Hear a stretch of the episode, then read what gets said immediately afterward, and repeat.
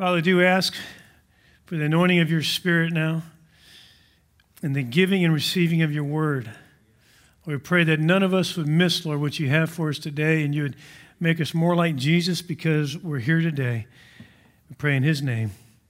Amen. Well, we've been doing this series entitled New Beginnings out of the book of Genesis. And today we're going to look at the beginning of true worship. Actually, we're going to be in Genesis chapter 4. If you're following along in your Bibles, we'll also have the verses up on the screen. But Genesis chapter 4 describes the beginning of true worship. In fact, the chapter actually begins and ends with what true worship looks like. So let's first notice how it begins with the example of Abel. Remember, you have Adam and Eve, and then they have two sons, Cain and Abel. Well, Abel is going to be an example for us on what true worship looks like. Some of you might remember some of this from a year and a half to two years ago when we had our By Faith series, where we looked at this uh, from Hebrews chapter 11. Well, let's look back there in a little bit of review. Hebrews 11, verse 4, it actually describes uh, Abel as the example, first example of faith, an example of how faith worships. Hebrews chapter 11, verse 4 says, By faith, Abel offered to God a better sacrifice than Cain, through which he obtained the testimony that he was righteous. God testifying about his gifts. And through faith, though he is dead, he still speaks. So Abel is the first example of faith in Hebrews chapter 11, which is a whole chapter of examples of faith. He's the first example of faith, and his life teaches us how faith worships, what faith looks like when it comes to worship. So let's go to Genesis chapter 4 and read the actual account. Genesis 4, verses 1 through 5 says, Now the man had relations with his wife Eve, and she conceived and gave birth to Cain. And she said, I've gotten a man child with the help of the Lord. And again she gave birth to his brother Abel. And Abel was a keeper of flocks, and Cain was a tiller of the ground.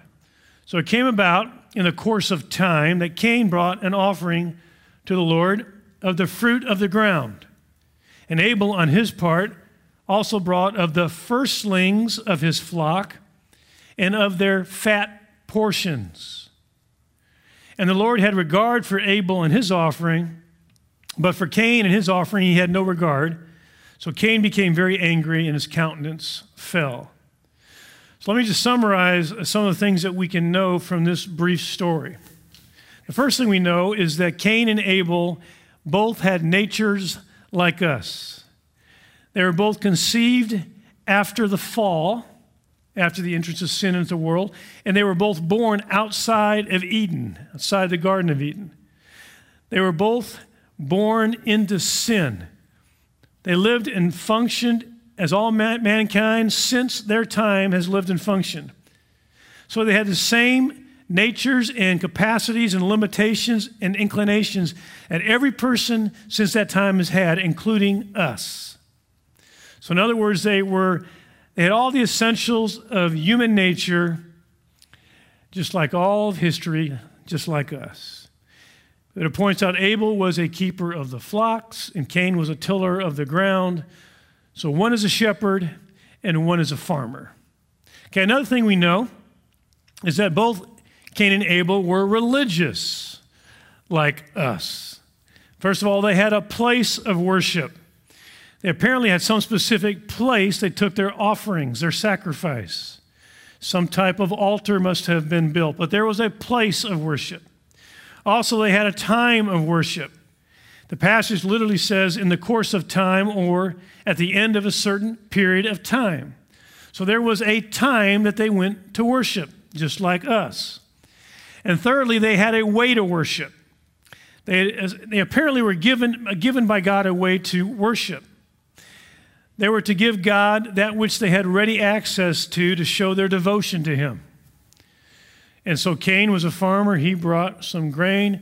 Abel was a shepherd, so he brings not just you know, a, a lamb, but he brings the best he's got. Keep that in mind. Because when you begin to think, why is it that God accepted Abel's sacrifice, but he rejected Cain's? The only thing you can get from this passage that the passage points out is a passage carefully emphasizes. Abel brought the choicest of what he had from the firstlings of his flock. So it's really emphasizing that Abel brought the best he had. But then it talks about Cain's sacrifice with no comment. The context here is extremely important. It seems that what Abel did, what Abel did is he, he was concerned about bringing God his very best, where Cain was content to just discharge a duty. By the way, that is the difference between one who worships by faith and one who does not. To approach God and worship by faith means that you believe that it really matters to God how He's approached. It matters to Him. It matters that you give Him your best.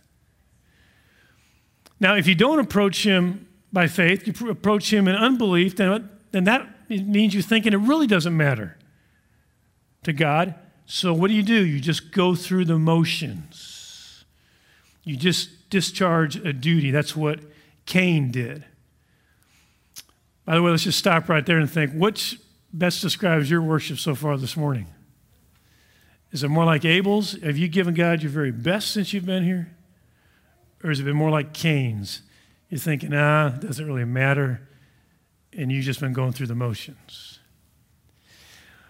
Well, Cain was a hypocrite. He did not want to worship God. Not really. He wasn't trying to honor God. He was he was content by just going through the motions, kind of like, you know, coming to church just out of duty or out of habit, without any desire to please God. Anytime we do that, if you come and you, if you come to church and there's no desire to really connect and please, with God and please God and honor God, then you're just going through the motions, and that's Cain-like worship. That's not Abel-like worship. Worship. Religious duty apart from faith does not honor God. And it's not accepted by God. We see that in this passage. So Abel brings the best he has in worship because he believed that God, God was a rewarder, rewarder of those who earnestly seek him. Hebrews 11:6 says this, and without faith it is impossible to please him, for he who comes to God must believe that he is and that he is a rewarder of those who seek him. So that's what motivated Abel in his worship. He believed it mattered to God how he was approached. He believed that God was a rewarder of those who earnestly seek him, so Abel earnestly sought God. And the same is true today. God is still a rewarder of those who earnestly seek him. And those who worship God with all their heart are those who find him. You know, many in churches all over the world this morning uh, there's going to be, in, in, almost every church, I, I'll guarantee you, there's going to be some people that are worshiping like Abel and people that are worshiping like Cain. Let me explain what Cain like worship looks like. So you're at church and you say, okay, I'm at, I'm at the right place. Well, Cain was at the right place. Okay, I'm, I'm, I'm at the right time. Well, Cain was there at the right time. That's all Cain like worship so far. Then, you, if you add to that, and I'm putting in the least effort possible, And bingo, that's Cain like worship. Because all that's flowing from this, this mind that says, I really don't believe it matters to God what I do here. So I just go through the motions. That's Cain like worship. Let me go on because part of worship is giving as well, giving our tithes and offerings. So here's Cain like worship when it comes to giving. So you hear about the tithes and offerings reminder, and you say, Oh, yeah, that's right. I'm supposed to worship the Lord giving too. God, when God set it up this way, tithes and offerings in the place of worship so his work can get done, he set it up that way thousands of years ago. And so, but, but, but, but all of a sudden you're reminded by that, and you get your checkbook out and you open it up and look and go, okay. And what's going through your mind, if you're a Cain like worshiper, is how much is left over? Because we think in terms, because Cain was given leftovers. He just brought God his leftovers. That's Cain like worship. Or the person, or the person looks at his checkbook and they never even stopped to even think what a tithe is. Never even did the simple math of 10% to think what how God set this thing up so his work could get done around the world. So and they look in there and they just think, okay, well, I can do this, this, and this, and that way I won't miss all these things I still want to buy and do. That's all Cain like worship and Cain like thinking. Or you open up your wallet and there's a 10 and a 5 in there, and you go, okay, let's see, I can. If I give the 10, I only got 5 for lunch. But if I give the 5, I got 10 for lunch. And if that's how you're thinking, I would say to you, keep them both. Keep the 10 and the 5. Because that's not going to be a worship that honors God anyway, if that's the way you're thinking. That's all Cain like worship. Okay, another way we worship is in our service. And so let's, let's think about how Cain would, would serve. Cain like worship and service would be this, this mentality. That is, people who would never be late for work, never. They would never dare offend the boss, would be willing to be late on a regular basis to teach Sunday school. See, that's the mentality, that's, that's a Cain like mentality of service. And uh, things that, you, that, that you're doing for yourself, you do with all your heart. Things that you do at work, at your job, your house, your hobby, recreation, you give it all your energy. But then when it comes to serving the church, it's like leftover time and leftover energy. That's all Cain like.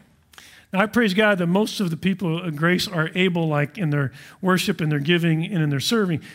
But, but we got we got to watch out that we don't slip into this Cain like mentality. And that mentality is really a mentality of unbelief. You don't believe it matters to God. Doesn't, doesn't matter how I worship, doesn't matter how I give, and it doesn't matter how I serve. And that's all unbelief that functions that way. And that was how Cain was functioning. He was functioning in unbelief. And by the way, if you slipped into any of that, you slipped into unbelief in your worship, your giving, your serving in any way, then God gives a warning. In fact, he warns Cain. Let's see what it is. Genesis chapter 4, verse 5 through 7, God warns Cain. Genesis chapter 4, verse 5. But for Cain and for his offering he had no regard. So Cain became very angry and his countenance fell. Then the Lord said to Cain, Why are you angry? And why is your countenance fallen? If you do well, will, will not your countenance be lifted up?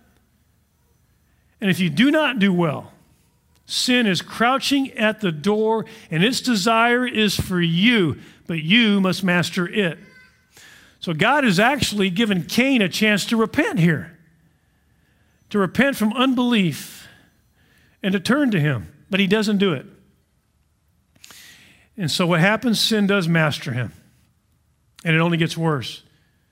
And by the way, apathy is here because apathy first shows itself in unbelief. That's how apathy, you know, unbelief shows itself in apathy. So apathy is warned to repent. If it doesn't repent, God is warning that it's going to turn into rebellion. It's going to get worse. So unbelief always starts off with apathy before it goes into rebellion. You find someone who's rebellious, I guarantee you, if they one time walked with God, I guarantee you they're apathetic before they get rebellious. That's how, that's how, how it progresses. Apathy is not the end result. If you, you don't stay in apathy, if you're apathetic, don't think I'm just going to stay apathetic. You're not. You're on a slippery slope to, to rebellion. Rebellion is the end result. And that's what happened to Cain. Cain ends up killing his brother, Abel, and spent the rest of his days wandering away from God. He's wandering away from God. You know, I get real concerned anytime I see an apathetic person in church because I know they're headed to something worse. Apathy leads to rebellion. I've, I've, I've counseled so many teenagers over the years and asked them, Why did you do what you did when they did some rebellious thing? Why did you do it? I ask that question. And the answer is almost always, I just didn't care anymore. I didn't care anymore. Apathy. That's where they were. They were apathetic and it leads to rebellion. Why? Because you start out believing that God is, I start out not believing that God has rewarded those who seek Him. That's how you start off, so you don't seek Him. But it doesn't stop there. Unbelief goes further. It goes on to think that God not only is not a rewarder of those who seek Him, He's not a punisher of those who rebel against Him. In other words, it doesn't matter if it doesn't. If your mentality already is unbelief that it doesn't matter, you don't think it matters to God what you do, then it's easy to move into rebellion because you don't think there's any consequences for your sin because God's not even watching. So sin becomes no big deal, and you begin to walk in rebellion. So unbelief leads to apathy, but it doesn't stop there. Without repenting in apathy, it goes to rebellion. But the life of faith is quite different. Someone who really believes that God is a rewarder of those who earnestly seek Him, they earnestly seek Him. But it doesn't stop there. You see, a life of faith that worships does not stop at worship. What happens? We're all familiar with this concept. You know, that vacation spot that you, you went to one time and you just loved it, it was great, you're quick to recommend it to other people. Or that restaurant you went to and the food was fantastic. Well, you recommend it to other people. That which you appreciate, you recommend to others. Or that movie you saw that was really gripping, and, and you know, you, just, you, you tend to recommend those things to your friends. That which you come to appreciate, you recommend to others. It even applies to personalities. You, you meet someone that's really special, some guy or some gal, and you say, you tell your friends, you got to meet him or you got to meet her. Why? Because you came to appreciate them, so you recommend them to other people. Now, think about this for a moment. If you've really grown to appreciate God because in worship you've really drawn close to Him, if you've really grown to appreciate Him, wouldn't you naturally recommend God to other people? Wouldn't that flow naturally? Because that which you appreciate, you recommend to others. That, by the way, is the essence of evangelism. We recommend God to others because we have so grown to appreciate Him. And the truth is that, well, some of you aren't recommending God to anybody. Could it be the reason is because you haven't really grown to appreciate Him? See, once you come, when you come to really appreciate God, there will, there will be a natural desire to just want to recommend Him to other people. Here's a mistake I think a lot of people make when it comes to evangelism. That is, they think about, I think what they need to do is learn about God and learn about a method, and then get up the nerve to tell, talk to somebody. And the mistake is this I, am not likely to recommend a vacation spot I've never been to, I just know about. I'm not likely to recommend a restaurant I've never eaten at, I've just heard about it.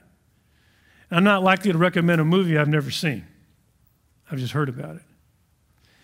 See, those, those people who's, you know, who've not really come to know God and appreciate God are not likely to recommend Him to other people by just hearing about Him, knowing about Him. So when we, well, if we seek with all our heart and we find Him and we draw near to Him, as the psalmist says, taste and see that the Lord is good.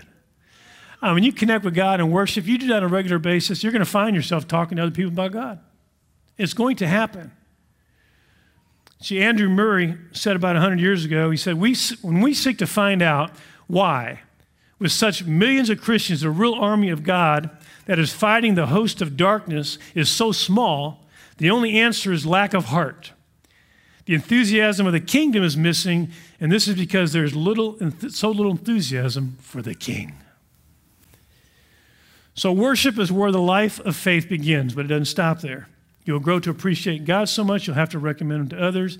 So you don't stop at worship, you'll have to witness. That's how it works. You'll recommend the Lord to others. So that's how Genesis 4 begins. It begins with an example of true worship with this model of Abel. And we talked about a lot of those things back when we did our, you know, by faith series. But I want you to notice how this chapter ends. So let's go ahead and bring us up to speed here in the middle of the chapter. We have Cain, who, instead of heeding God's, heeding God's warning, actually allows himself to be mastered by sin and rebellion, and he commits the first murder. He kills his own brother, Abel. And then Cain foolishly thought he could hide his sin from God. And God, and yet we see God seeking after Cain, just like after Adam and Eve sinned, God's seeking after them. God is a seeker. Well, after Cain's treacherous sin, the Lord has a dialogue with Cain. And he basically comes to Cain and he asks him this question in this dialogue. He says, Where is Abel, your brother? I mean, God knows where he's at, and Cain knows where he's at. Cain knows exactly where he's at. He's where he killed him and left him. Where is Abel, your brother? Cain responds, I don't know. So he starts off lying. And then to make matters worse, Cain goes on to utter this infamous old adage Am I my brother's keeper? Wow. What an attitude. Then God says, What have you done? Genesis 4:10. What have you done? The voice of your brother's blood is crying to me from the ground. You know, sin can be hidden from other people, but we can never hide our sin from God. You know, secret sin on earth is like open scandal in heaven. I mean, there's no secret. So, as a consequence of Cain's act of deliberate sin, God curses him. He curses him in verse 11 and 12. Just like he cursed the serpent, like he cursed the ground, he curses Cain. Let's read it. Genesis 4 11 and 12. Now you are cursed from the ground, which has opened its mouth to receive your brother's blood from your hand. When you cultivate the ground, it will no longer yield its strength to you. You will be a vagrant and a wanderer on the earth. By the way, this is the first time in Scripture that a human being is cursed. Genesis 4 13 and 14. Cain said to the Lord, My punishment is too great. By the way, I'm going to read this passage slower, and I want you to see if you can count how many personal pronouns are in these two verses, because Cain's focus is all about himself. Even here, caught in his sin and judged and cursed by God, there's still no repentance here. Listen to this Genesis 4 13 and 14. Cain said to the Lord, my punishment is too great to bear. Behold, you have driven me this day from the face of the ground, and from your face I will be hidden, and I will be a vagrant and a wanderer on the earth, and whoever finds me will, want, will he will want to kill me. So Cain's complaint is peppered with six personal pronouns. Why? Because all Cain cares about is himself. There's no fear or reverence for God here no regret of the loss of innocent life, no regret. There's no sorrow for sin. There's no thought of his parents who he lost one son tragically through this murder. Now they're losing another son through the fact that he's going to be, you know, rebelling and, and leaving the area. There's only preoccupation with himself. The killer fears being killed. I mean, he turned on one of his relatives. Now he's got to watch out that one of his relatives don't turn on him. And so in Genesis 4:15, the Lord says this to Cain. Again, see the mercy in this from God. God is still being merciful. Genesis 4:15. Therefore, whoever kills Cain, vengeance will be taken on him sevenfold. And the Lord appointed a sign for Cain, so that no one finding him would slay him. So God continues to demonstrate his mercy and compassion even to Cain. By the way, the Lord's program is always mercy before judgment. That's always God's plan. Aren't you glad?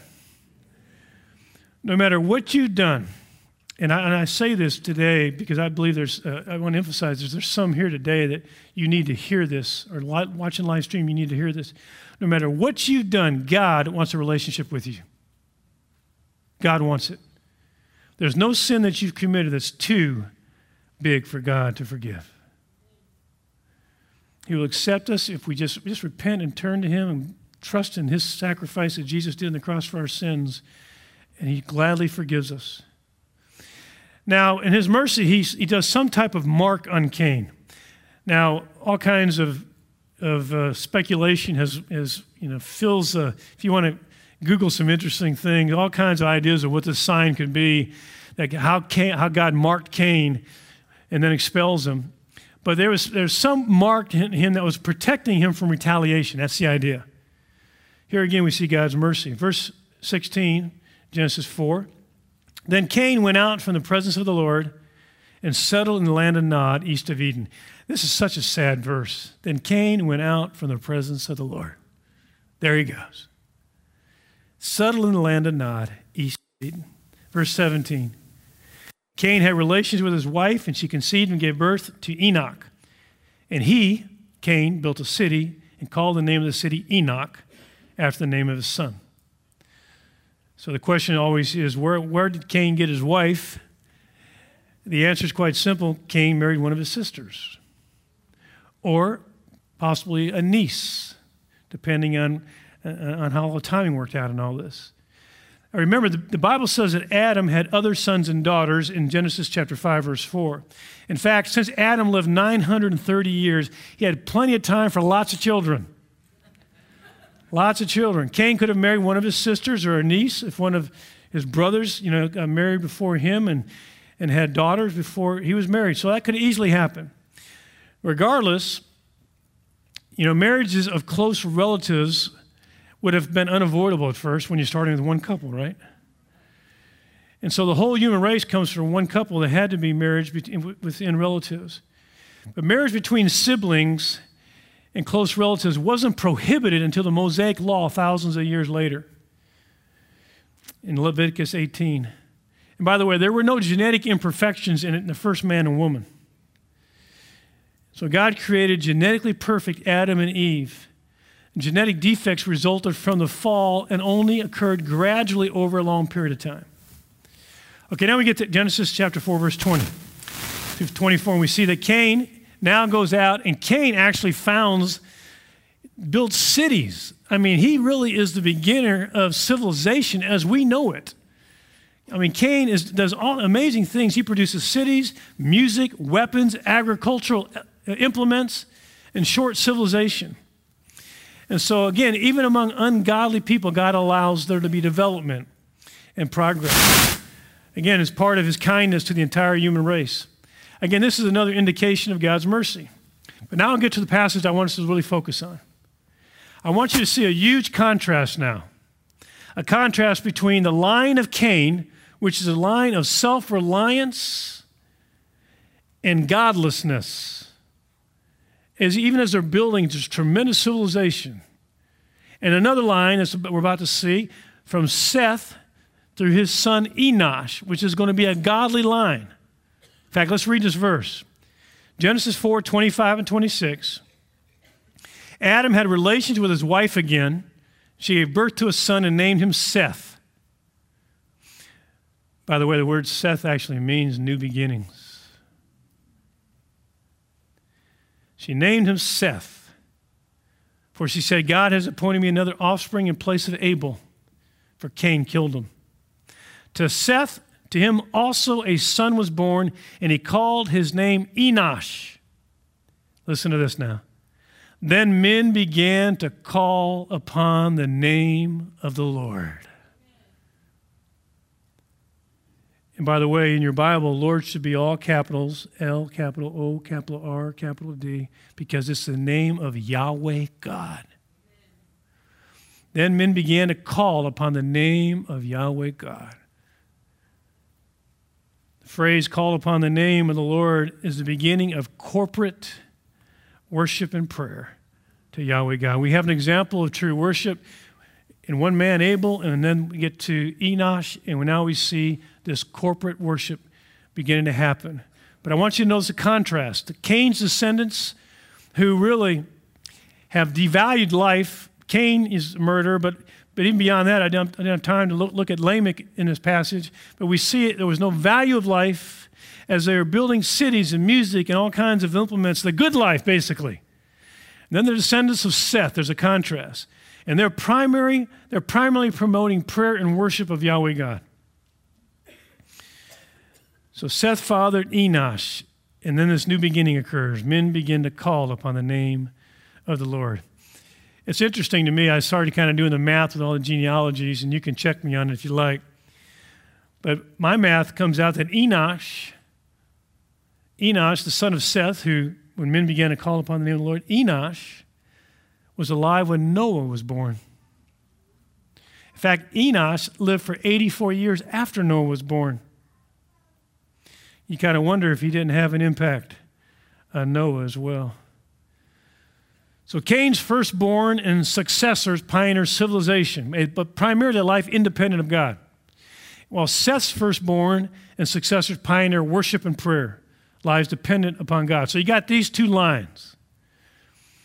So which of these two lines would you think best describes your life right now? A life independent of God, but yet you're enjoying civilization and the good life, or a life that's primarily marked by prayer and worship? Well, those of you who say, well, I, you know, I, I want my life to be marked by out of this good line, I want to be, I want to be really have a life of prayer and worship to the Lord God. I want to just give a few practical steps before we close here. Now, recently we had a series on the devotional life, and a lot of you got really involved in a regular time with the Lord and devotional life, and some of you might have slipped on that a little bit, but I'm calling you back to it. I mean, make that. Don't ever, don't ever grow out of that. You never graduate out of your devotional life. Never graduate out of meeting with God on a daily basis. We need it. Let me give you just a couple reminders here. Some of these things we talked about before. Number one, schedule a time to worship and pray on a daily basis. Even if it's 15 or 20 minutes, you know, some of you might take an hour, but have a time where you're going to, on a daily basis, where you're connecting with God. Because if you don't schedule it, you're not going to do it. It's, it's, it's an unusual person that does it without scheduling it. Second thing, just practical thing I mentioned is, and then deny yourself and come after Jesus during that time. Deny yourself, come after him. Jesus never says, deny yourself and go after ministry. That's how you burn out. We deny ourselves and we go after him, and then we connect with him. He's the vine, we're the branches, and in that relationship, we have ministry. That's how it's supposed to work. And so, schedule a time you're going to do it. Some of you right now think of a time. You already have a time. If you don't have, think of when it would be and then deny yourself and stick to the time and meet with Him, connect with Him. Connect with Him with an open Bible and a heart of worship and prayer. And thirdly, seek the Lord with all your heart when you have your time. Seek Him with all your heart and you find Him. Jeremiah 29 13. And you will seek me and find me when you search for me with all your heart. With all your heart. There is no promise you'll find the Lord by seeking Him half heartedly. So there needs to be some desperation in our pursuit. We must do with all of our heart. Pursue with all your heart. Get, out, get past all the distractions, all the stuff weighing on your mind, and all your preoccupations, and deal with that bad attitude and confess that sin and get there. Find Him. Do that when you come on Sundays. Do that in your small groups and in G Hop, and do that on your own time when you're meeting with Him. But, but, but seek Him until you find Him. Let me say something about seeking Him with all our heart. Matthew 15, in the Gospel of Matthew, Jesus is talking about this, verse 8 and 9. He says, This people honors me with their lips, but their heart is far away from me. But in vain do they worship me. So it's empty, it's futile worship. In vain they worship me. Why is it in vain? Why is it good for nothing? It's good for nothing because their heart's not in it. That's why it's good for nothing. Worship, you know, worship throughout biblical history has always involved some kind of action. The main word for worship in the biblical Hebrew is to bow down. That's the main word used in biblical Hebrew, bow down. But also, there's a lot of other words in Hebrew used for talking about our action in worship. Lifting of hands is used many times in the Old Testament. Kneeling, praying, singing, dancing, reciting scripture, all this can be called worship. But all that I just described can be done with your heart far from God. And so, all that without your heart connected is not worship to God. I mean, we all know what it's like to honor somebody when our heart's far from it. Some of you might have, in your, in your company, in your business, you might have had someone retire who was very, very well liked. And at the retirement party, I mean, the speeches given, you know, the handshakes, the gold watch, everything was so sincere because everyone loved this guy. So everything was done from the heart. But then three years later, Grumpy retired. What happened at Grumpy's retirement? There were still speeches, there were still handshakes, there was still the gold watch, but the heart wasn't in it. It was all lip service. We all know what it's like to, to have our heart connected in something. And all those, those of you who've had small children know what it's like to go to a recital or a school, you know, play of some sort, a talent show. We all know what it's like when there is applause that is from internal appreciation, like, whoa, that was good. And we also know what it's like to have applause that's external, you know, expectation. Wow, glad that's over. you don't say it, but you thought it. See, to do something from your heart, you know, it's, it's, it's your heart's got to be involved for it to be worship. So in worship, our feelings for God have got to come alive. That's why the psalmist is saying, Bless the Lord, O my soul. He's trying to get his feelings connected, his heart and soul connected. Bless the Lord, O my soul. Come on, we got to get there. We got to get there. And so, how do we do that? How do we make sure that we're worshiping with all of our hearts? How do we get our heart involved in worship and be genuine about it? Well, I want to just, I could talk about a number of things that Solomon says, but I want to talk about what Paul says, the Apostle Paul in Ephesians 1 17 and 18, and we'll close with this. Ephesians 1 17 and 18, Paul prays this for the Ephesian believers that the God of our Lord Jesus Christ, the Father of glory, may give to you a spirit of wisdom and revelation in the knowledge of Him. I pray that the eyes of your heart may be enlightened. The eyes of your heart might be enlightened. He's not talking about just your imagination here, dreaming up something. He's talking about seeing something with the eyes of your heart. What is he talking about seeing? Well, I believe he's talking about seeing into this heavenly throne room. In Revelation 4 and 5, Isaiah 6, Ezekiel 1, Daniel 7. Go ahead and put those passages up on the screen. Because you guys, I want to give you an assignment in a moment. But we actually, these four prophets are giving, are given an, a, a, an opportunity to see into a throne room scene that is really happening. It's, it's happening. And in this throne room, you've got, you know, millions of angels. You've got different ranked angels. You've got living creatures. You've got this amazing worship going on, and God is exalted on this throne, and you've got this scene that is painted for us. And I think what we need to be able to see to get our hearts connected, I'll just tell you what I do. That's what I do. I want to get into that throne room scene when I worship and pray. I, my goal is to get in there. So I've, I've almost memorized these four passages. I've meditated on them so much that I kind of arrange the throne room scene because, you know, in my mind and heart. And then my goal is to go into that scene and to pray to that glorified, exalted, majestic, splendorous God. And when I can get in there and I can, with the eyes of my heart, see that scene, then all of a sudden my, my affection is being kindled. My devotion is being put on fire, and my passion is rising, and I'm connecting with Him and tasting that He's good. And that, that changes everything. Because then out of that flows the ability to say, to want to love other people and want to serve other people. Then your life flows out of that. That's why Jesus said he's a vine where the branches. Apart from him, we can do nothing. We connect with him relationally.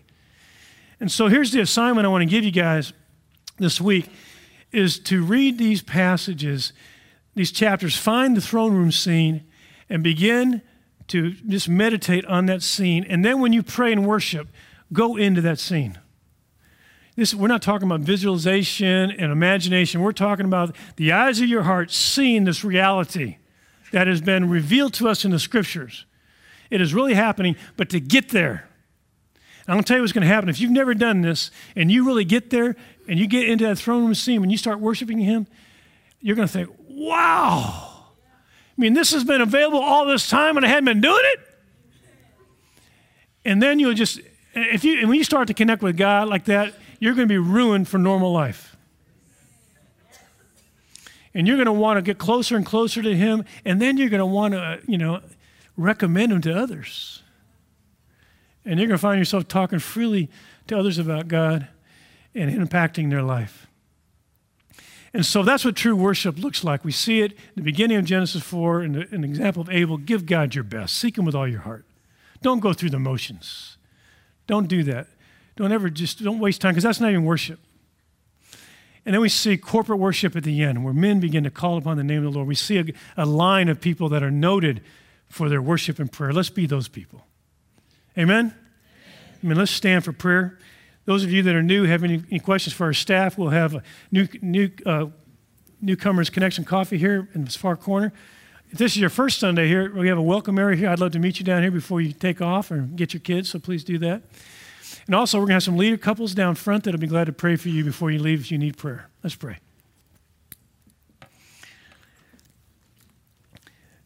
Father, first of all, just forgive us for all the times that we, that any of us, all of us at different times have been more like Cain in our worship, our giving, and our service. Forgive us, Lord. Lord, we don't, we don't want to be that way anymore. We pray, Lord, give us a heart to be like, like we see uh, Seth, Lord, we see Abel. We see Enosh. Give us that kind of heart, Lord, that we want to give you our very best now. And we'll be seekers of God with all our heart. And so, Lord, I pray that you just be easy to find as we seek you this week. And we seek you all, all our heart, and Lord, we can connect with you and, and you just fill us to overflowing, and then we'd impact the people we walk around and live around this week. We pray all this in Jesus' name. And everybody says, Amen. God bless you guys. Have a great day and a great week.